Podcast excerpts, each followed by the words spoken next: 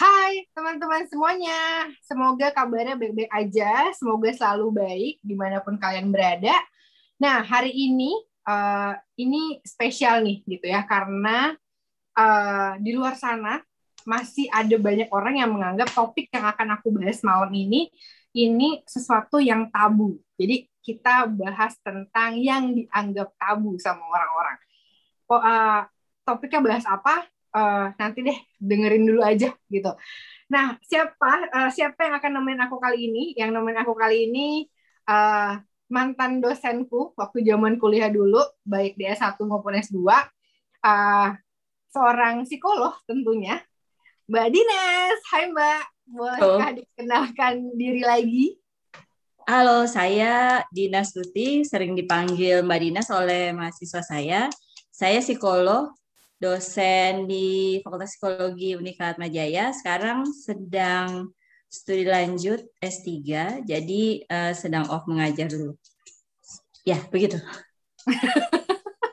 Oke, Mbak, hari ini uh, kita mau bahas tentang eh, ini ini ya Mbak topik kuliah zaman dulu mm -hmm. uh, tentang orientasi seksual dan teman-temannya gitu kalau kalau aku suka terima pasien, nggak usah terima pasien deh di, di lingkungan kerjaku sendiri. Mm-hmm. Sebenarnya orang-orang tuh masih pada bingung nih mbak, apa bedanya orientasi seksual, gender, uh, apa identitas seksual, jenis kelamin, mm. gitu-gitu. Nah itu sebenarnya bedanya apa sih mbak antara antara mereka semua ini? Gitu. Oke, okay.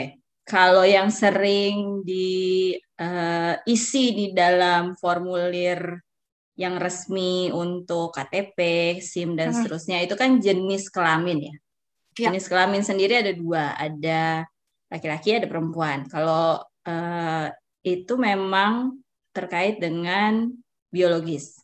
Oke. Okay. Nah, kalau yang uh, tadi dibilang sebagai orientasi seksual itu penjelasan hmm. sederhananya sebenarnya pilihan atau preferensi untuk menjalin relasi dan ketertarikan secara fisik, seksual, emosional, dan romantis. Jadi orientasi seksual itu tidak ada, sorry, bukan tidak ada hubungannya, ada kaitannya dengan jenis kelamin. Tapi eh, nanti kalau untuk lebih jelasnya mungkin kalau dengan pertanyaan bisa lebih jelas kali ya. Jadi bedanya itu kalau okay. mau mau hmm. lebih sederhananya. Oke. Okay. Kalau gender, Mbak, kalau gender tuh apa? Kalau gender itu tuntutan peran. Uh, jadi itu sebenarnya yang mengatur adalah masyarakat di mana orang berada. Jadi uh, sangat spesifik dengan identitas seksual. Jadi kalau laki-laki peran gendernya maskulin, kalau perempuan peran hmm. gendernya feminin. Jadi ada pekerjaan, cara berperilaku, cara berbusana, cara berpenampilan, cara berinteraksi dengan orang lain yang secara sosial itu diatur oleh masyarakat dan itu yang disebut sebagai gender. Seperti itu. Oke. Jadi uh, jadi jadi teman-teman tadi aku aku mau me, me, mengulang lagi kalau yang kita sering kenal dengan jenis kelamin gitu ya laki-laki atau perempuan itu itu disebutnya identitas seksual gitu berarti itu yeah. berdasarkan uh, penanda fisik ya mbak jadi kalau misalkan laki-laki penis perempuan punya vagina gitu ya mbak jadinya yeah. kemudian kalau misalkan orientasi seksual ini sebenarnya kata kuncinya adalah pilihan atau preferensi untuk menjalin relasi uh, dan ketertarikan secara fisik, seksual, emosional, uh, dan romantis yang ada pada setiap manusia. Gitu. Jadi kata kuncinya pilihan atau preferensi. Ini yeah. berarti kaitannya dengan LGBTQ kah, Mbak? Uh, iya, jadi kan yang saya sampaikan baru yang normatif ya, artinya yang oh, lebih oh. banyak ditemui di masyarakat. Jadi okay. laki-laki dan perempuan itu kan uh, identitas seksual yang tadi saya bilang, walaupun sebenarnya ada yang di luar itu, Nanti bisa dibahas kalau misalnya memang ada pertanyaannya. Kemudian orientasi seksual yang uh, tadi ditanyakan itu ada yang normal hetero, kalau yang di luar dalam tanda petik ya normal. Saya nggak harusnya nggak pakai kata normal. Uh, orientasi yang umum itu hetero, jadi laki-laki tertarik dengan perempuan, perempuan tertarik dengan laki-laki gitu.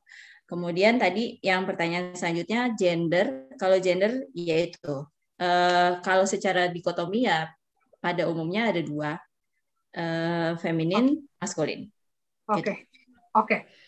Nah, uh, karena memang judul ceritanya adalah kita ngebahas yang tabu, gitu ya. Jadi kita uh, membahas yang yang dibilang uh, tadi tuh tidak umum gitu ya. Yeah. Sekarang sih mungkin jatuhnya udah umum kali ya Mbak gitu. Aku aku nggak tahu sih apakah benar uh, statement yang barusan tuh. Soalnya uh, kalau ngomongin soalnya gini, kalau ngomongin tentang orientasi seksual gitu tentang uh, tentang gender uh, uh, tentang jenis kelamin bahkan gitu ya. Kalau kalau misalkan aku ngelihat di podcastku sendiri kan mm -hmm. uh, ada ada analyticsnya gitu. Jadi berapa banyak yang lihat segala macam dari the, ini laki-laki atau perempuan.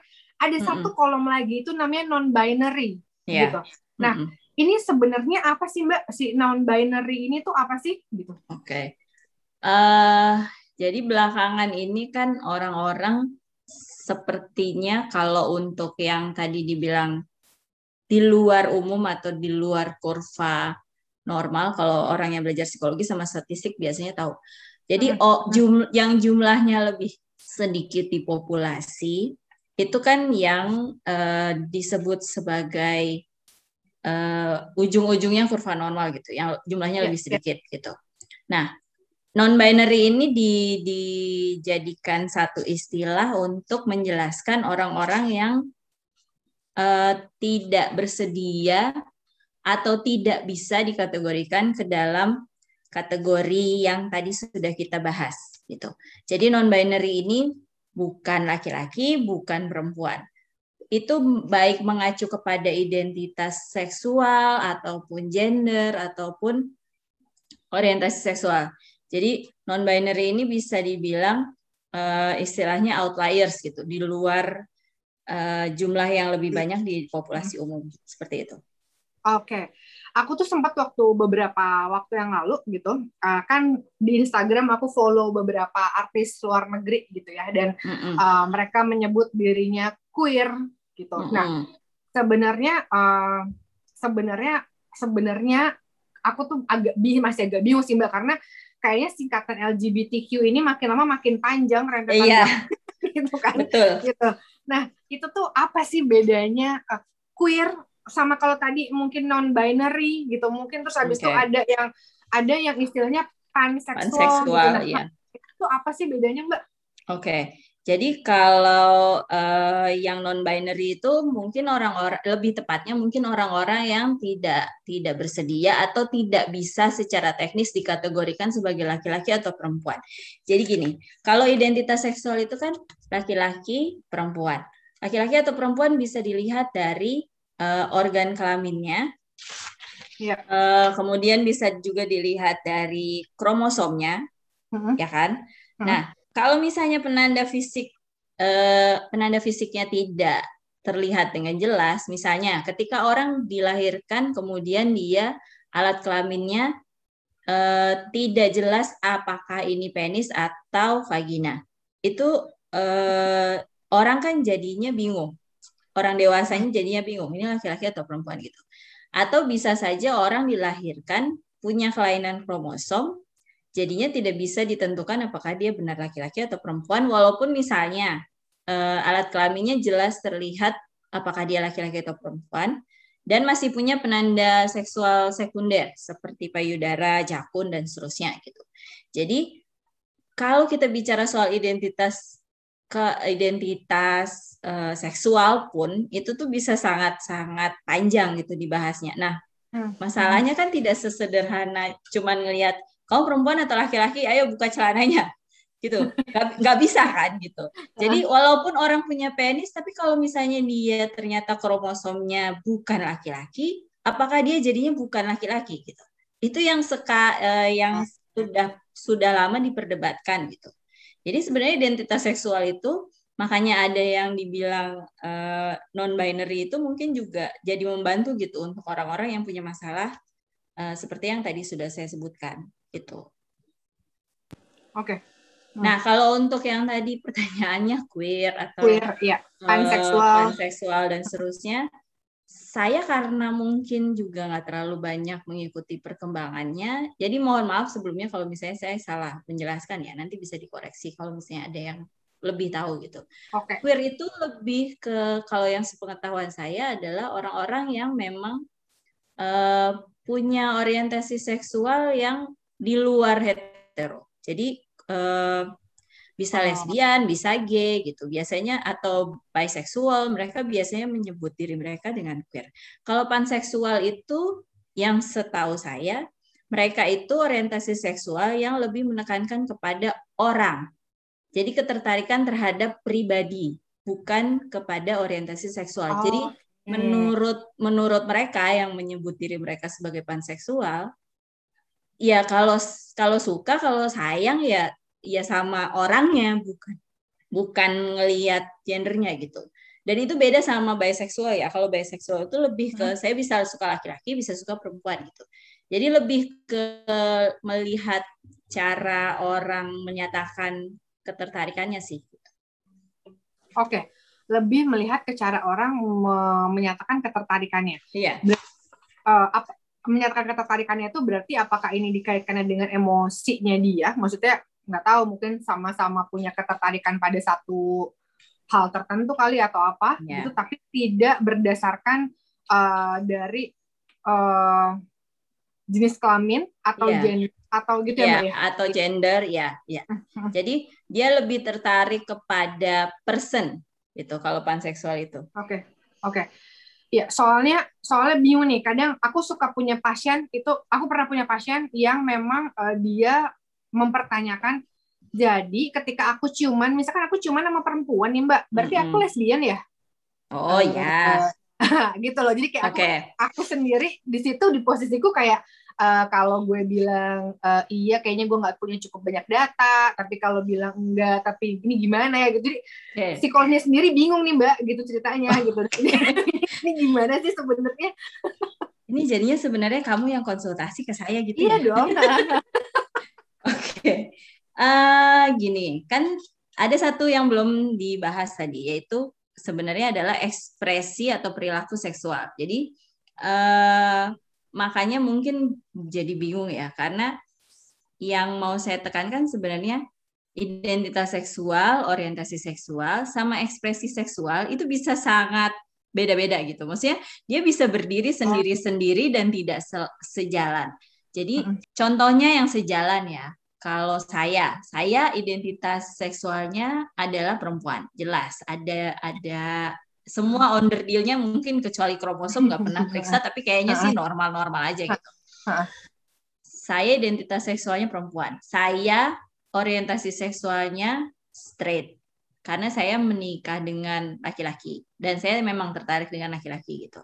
Okay. Ekspresi dan perilaku seksual saya juga uh, hetero. Jadi saya hanya melakukan aktivitas seksual dengan laki-laki, tidak pernah dengan perempuan gitu. Apakah saya jadinya uh, tidak pernah berpikir untuk melakukan misalnya tidak pernah tertarik sama perempuan, tidak pernah kagum sama perempuan yang cantik atau seksi, ya enggak gitu.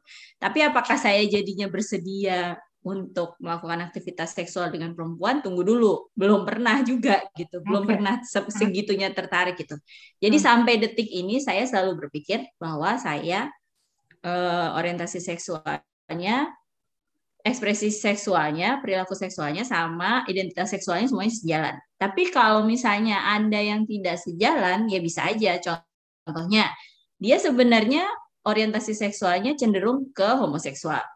Tapi karena dia tahu bahwa homoseksual di Indonesia itu hidupnya pasti lebih sulit, gitu ya, karena stigma dan uh, itu ini tabu dan seterusnya. Jadi dia tidak menunjukkan bahwa dia he, homoseksual gitu. Kemudian dia memilih untuk berpacaran dengan lawan jenis, sampai misalnya menikah dengan lawan jenis, punya anak dan seterusnya karena tuntutan sosial di Indonesia belum menerima bahwa homoseksualitas itu juga punya hak yang sama dengan orang-orang hetero, yaitu yaitu berhubungan dengan orang yang dia sukai, yang dia inginkan, Hmm. yang dalam hal ini berarti sesama jenis gitu. Oke. Jadi dalam kasus yang tadi berarti dia identitas seksual, eh, orientasi seksual sama ekspresi dan perilaku seksualnya tidak sejalan karena ada tuntutan dan batasan dari eh, lingkungannya gitu. Gitu sih. Oke. Jadi Oke. kalau kalau itu sudah cukup jelas berarti ya ya memang tidak selalu sejalan gitu. Jadi memang kalau ngelihat ada kasus kayak gitu, kita perlu perlu ngelihatnya lebih luas lagi dan nggak nggak bisa langsung bilang bahwa oh ya karena lo eh, tadi tadi gue ngelihat lo nyium nyium pipinya si A yang sama-sama perempuan misalkan. Berarti lo lesbian dong nggak bisa langsung dijudge seperti itu ya mbak. Karena mesti ngelihat masih banyak banget faktor yang perlu perlu dilihat nih gitu ya mbak? Ya. oke. Eh, ya, betul. kenapa mbak? Mau nambahin Enggak, Nggak. Enggak.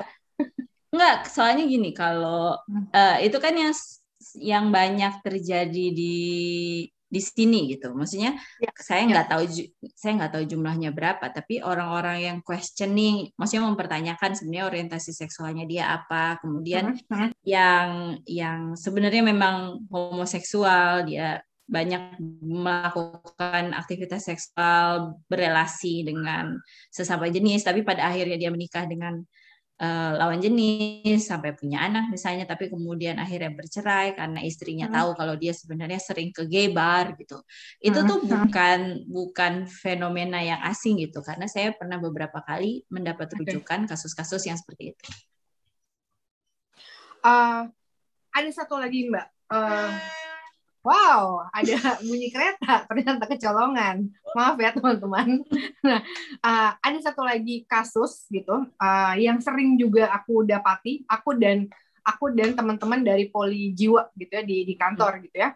Eh, ketika klien ini banyak sekali datang ke kami dan bilang bahwa saya nggak ngerti deh saya tuh sebenarnya apa ya gitu. Karena eh, kayak tapi nggak tahu juga tapi kalau misalkan dibilang bisex juga kayaknya enggak deh gitu. Soalnya uh, kayaknya belum pernah deh yang apa melakukan hubungan atau apa segala macem nih sama sama kedua jenis kelamin ini gitu loh. Nah tapi saya juga nggak yakin nih saya apa gitu. Nah sebenarnya ada nggak sih mbak cara gitu ya untuk membantu seseorang untuk me- melihat tadi tuh tentang identitas seksual orientasi seksual uh, ekspresi seksualnya gitu itu ada nggak sih sebenarnya cara bantunya gitu mbak? Karena mereka tuh cukup frustrasi sih gitu loh dengan dengan kebingungan itu sendiri gitu. Oke, yang paling penting sebenarnya mengeksplorasi diri ya. Mengeksplorasi diri itu artinya eh, s- jadi sebelum saya lanjutkan menjelaskan, saya tidak tidak eh, bicara dalam konteks apa yang normatif dan apa yang boleh, apa yang tidak boleh, apa yang salah atau tidak tid- apa- tidak baik gitu. Baik dalam society, maksudnya masyarakat ataupun agama gitu. Jadi saya berbicara dalam konteks saya adalah psikolog. Jadi gini, untuk bisa mengenali diri kan kita harus mengeksplorasi.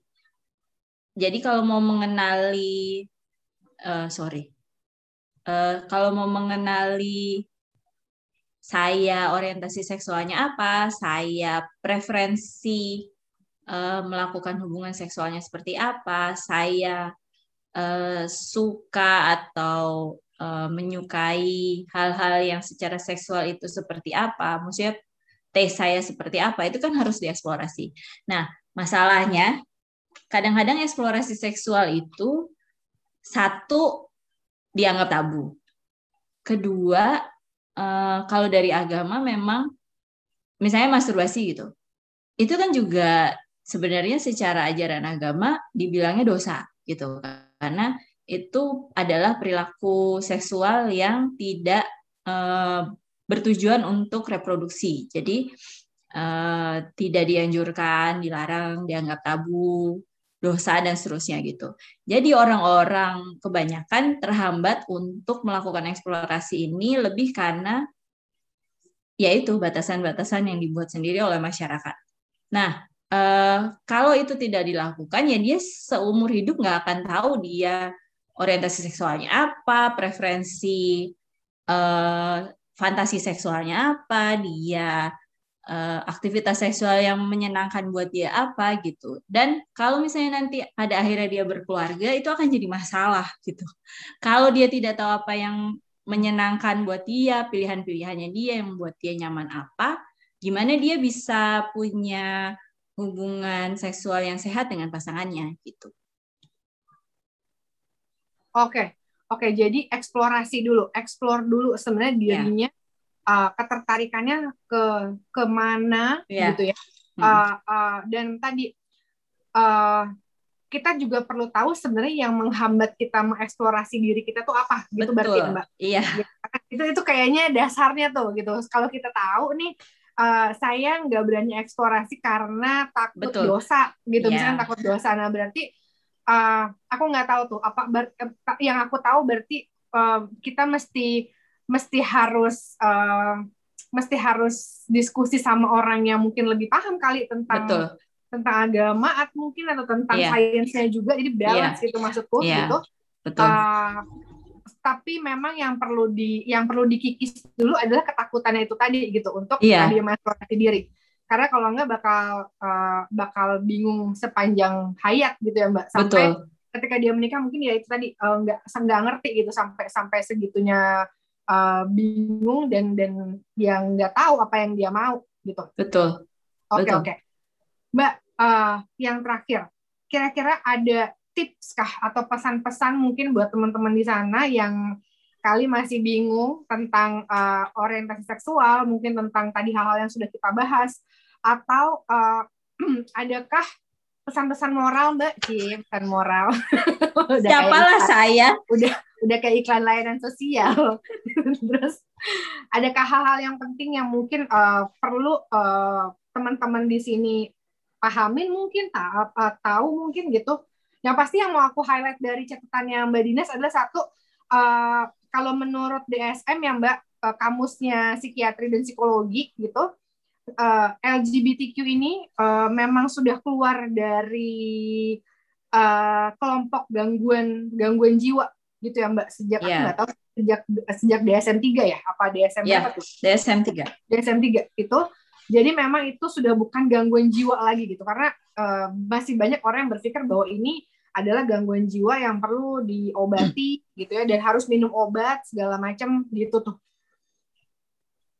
Uh, iya, jadi kalau kalau mau dirangkum gitu ya, satu orientasi seksual yang berbeda itu bukan gangguan. Jadi LGBTQ bukan gangguan jiwa, bukan gangguan psikologis.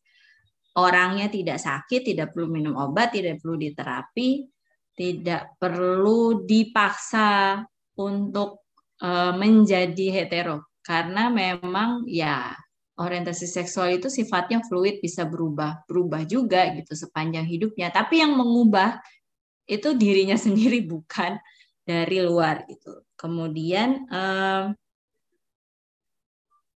apa ya? Kalau dari saya sih mungkin juga uh, rekan-rekan LGBTQ itu pada dasarnya karena merupakan minoritas jumlahnya lebih sedikit dan masih banyak stigma tabu yang yang uh, di dihayati oleh masyarakat sebagai sesuatu yang ini harus diberantas, ini harus dibasmi, LGBTQ tidak boleh ada di Indonesia karena melanggar agama dan norma-norma yang ada di masyarakat gitu.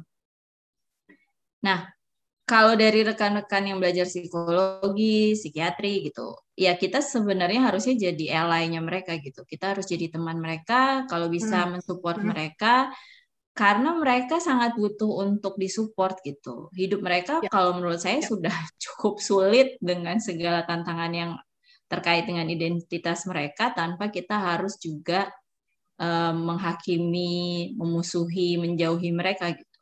Kalau dari saya mungkin itu sih uh, apa lagi ya?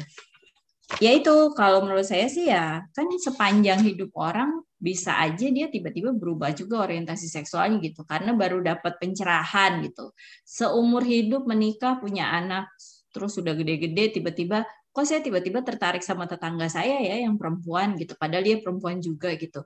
Bisa aja gitu. Tapi kan kadang-kadang orang mikir tapi kan saya udah seumur hidup nikah sama suami saya masa tiba-tiba saya mau suka sama tetangga saya? gitu. Ya sekali lagi karena orang itu adalah manusia dia punya eh, pilihan-pilihan yang bisa dia lakukan untuk misalnya mengelola dorongan itu mengelola perilakunya dan seterusnya gitu. Kalaupun itu tidak uh, menyakiti orang lain atau dirinya sendiri tidak harmful buat saya sih sah-sah aja. Dia mau ada laki-laki mau pakai rok pergi belanja ke pasar gitu sejauh dia tidak menyakiti melukai orang lain sih kenapa enggak gitu. Buat saya ekspresi-ekspresi yang berbeda itu juga harusnya bisa lebih diterima di masyarakat. Uh, ya tapi kalau misalnya memang sulit ya memang harus belajar dulu dari lingkungan terdekat kali ya gitu oke okay. oke okay. uh, eh, makasih banyak ya mbak jadi uh, tadi tips atau apa ya atau pesan-pesan moral sih pesan moral aku aku masih aku masih ketawa di dengar dengar aku nyebut pesan moral ini kayak nah pesan moral ya itu adalah ya sebenarnya kita memang perlu hmm, tadi less judgment kali ya sama orang sama sama teman-teman yang yang memang mungkin memilih orientasi seksual yang uh, berbeda dari kita gitu. Nggak perlu nggak perlu maksain mereka untuk sama kayak kita gitu ya. Saling menghormati aja gitu. Tapi memang perlu diketahui bahwa ketika di sini memang hambatannya mungkin masih banyak yang perlu dijalani. Stigmanya masih kenceng banget. Jadi yeah. memang perlu adaptasi satu sama lain nih gitu ya mbak ya? Iya dan apa ya pendidikan seksual sih yang ah, proper ya dari sedini mungkin gitu. Jadi ya. saya banyak banyak menemukan orang-orang orang-orang tua baru ya. Maksudnya orang tua yang baru punya anak, anaknya balita atau batita, terus kebingungan sendiri gitu ketika anaknya tiba-tiba sering megang penisnya gitu, mulai ya. mulai mulai bingung ini saya mesti ngapain ya? Iya iya iya. Nah gitu, jadi orang tuanya juga perlu belajar tentang seksualitas juga kalau dia kebingungan menghadapi perilaku seksual anaknya yang menurut dia ini ini ini ada yang salah sepertinya. Saya mesti berperilaku seperti apa ya? Mungkin memang eh, pelajaran tentang seksualitas itu bukan saja buat anak-anak gitu. Nanti anaknya lebih canggih daripada orang tuanya, malah bingung gitu. Saya sempat ada temen bilang uh, dia mengajari anaknya cara menyebut jenis, eh, cara menyebut alat kelamin yang benar yang marah kakek neneknya gitu. Kamu gimana sih anak kecil diajarin bahasa jorok gitu. Padahal justru itu yang benar gitu. Loh, emang penis kan gitu. Ah, Gus, jangan keras-keras. Kakek neneknya malah marah gitu. Ya ini namanya penis, ini penis aku gitu. Kak, ya itu tantangannya selalu seperti itu gitu. Makanya sekarang kalau saya mikirnya ya mungkin pendidikan seksualitas itu harusnya diberikan ke semua orang gitu, bukan cuma ke anak-anak karena nanti anak-anaknya udah tahu orang tuanya malah gagap apalagi kakek neneknya gitu. Jadi emang mesti pelan-pelan sih kalau menurut saya. Tapi ya itu tadi eh, harusnya diberikan juga dalam konteks yang netral ilmu pengetahuan jangan berbasis agama. Karena buat saya juga jadinya nanti malah eh, membingungkan gitu kalau konteksnya adalah agama. Karena misalnya pendidikan seksualitas di karena saya sekolah Katolik jadi saya bisa tahu gitu. Di sekolah Katolik itu isinya soal isinya hanya menakut-nakuti anak perempuan supaya tidak melakukan hubungan seksual supaya tidak hamil gitu. Jadi isinya adalah video aborsi. Ya untuk menakut-nakuti gitu. Padahal kalau takut nanti dilarang malah justru pengen tahu nyari tahu di tempat-tempat yang tidak semestinya malah coba-coba sendiri Bener. gitu jadi lebih baik memang diberitahu supaya dia tahu dari awal dari sumber yang bisa dipercaya dan tahu konsekuensinya gitu lebih lebih konsekuensi yang panjang sekali bukan cuma konsekuensi aborsi gitu tapi lebih ke Benar. ya nanti kalau kalau beneran hamil punya anak dan seterusnya gimana gitu seperti ya. itu sih ya uh, uh, nambah sedikit mbak uh, mm -hmm. tadi ketika mbak Dina ngomong tentang uh, pendidikan seksual gitu ya kebetulan aku juga uh, sekolah di sekolah Katolik dan zaman dulu itu sempat uh, SD SD kelas 5 kelas 6 itu ada pendidikan seks uh, SMP itu sempat ada pendidikan seks mm -hmm. juga SMA itu ada pendidikan seks jadi memang tiga level itu masing-masing uh, ya ya materinya sih sama lah ya gitu cuma ya masa beda gitu tapi Tapi memang uh, yang kalau aku aku ngeliat sekarang, aku inget-inget, memang penekanannya mungkin berbeda gitu. Ketika SD mm -hmm. itu apa, kalau yeah. SD kan mungkin kalau kalau perempuan itu mau mulai mens gitu, yeah. nah itu dikasih tahu tuh kayak nanti kamu akan seperti apa yang kayak gitu gitu. Nanti SMP beda lagi, SMA beda lagi gitu. Nah kalau kalau kebetulan di kantor itu ada yang satu alma mater uh, eh, SD SMP sama aku, SD sih sama aku Uh, dan kami berdua berpikir bahwa iya ya ketika ketika lo dikasih pendidikan seksual sebenarnya itu bukan porno tapi lebih bikin kita bisa bertanggung jawab karena kita jadinya lebih paham gitu loh dari awal konsekuensinya apa dan itu tuh apa sih sebenarnya yeah. gitu jadi jadi nggak nggak apa ya nggak nggak kucing-kucingan gitu loh sama yeah. orang tua sama mm -hmm. sama guru gitu ya ya emang emang itu legal kok dikasih sama sekolahnya gitu. Yeah ya ya tapi mungkin catatan lain adalah ya maksudnya pendidikan seksual harusnya bukan cuma diberikan di sekolah sih di sekolah, karena iya. itu karena itu sebenarnya kan tanggung jawab orang tua gitu. Harusnya dari dari dia kecil udah dikasih tahu sama orang tuanya. Jadi orang tua pun harus jadi sumber informasi yang bisa dipercaya sehingga ketika anak mengalami masalah terkait seksualitasnya dia nggak akan nyari sendiri gitu. Tapi dia akan langsung lapor sama orang tuanya. Dan ini juga terkait sama misalnya kalau kalau dia dilecehkan sama orang lain atau yeah. dia mengalami yeah. kekerasan seksual gitu dia nggak akan diem-diem aja kalaupun dia diancam sama pelakunya dia akan cerita gitu jadi memang eh, sumber yang paling bisa dipercaya dari awal ya orang tua tapi kalau orang tuanya sendiri masih bingung soal seksualitas kan gimana cara ngajarinya gitu. Jadi menurut saya emang harusnya semua dikasih pendidikan seksualitas gitu. Bener. Hah, seru banget emang kalau ngomongin ini, Mbak. Oke. Okay. Ini, ini judulnya bukan podcast informasi, tapi kamu konsultasi. Lumayan, Mbak. Jadinya buka-buka lagi materi-materi zaman kuliah dulu, gitu. Ya, ya. Memang harus selalu belajar. Bener.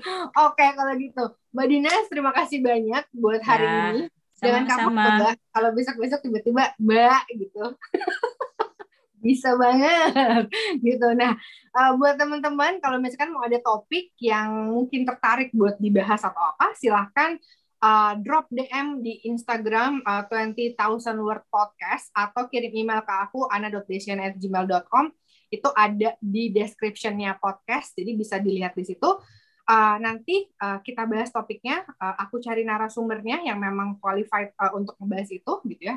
Uh, terus apa lagi ya? Udah kayaknya. Oke, kalau gitu terima kasih semuanya. Selamat malam.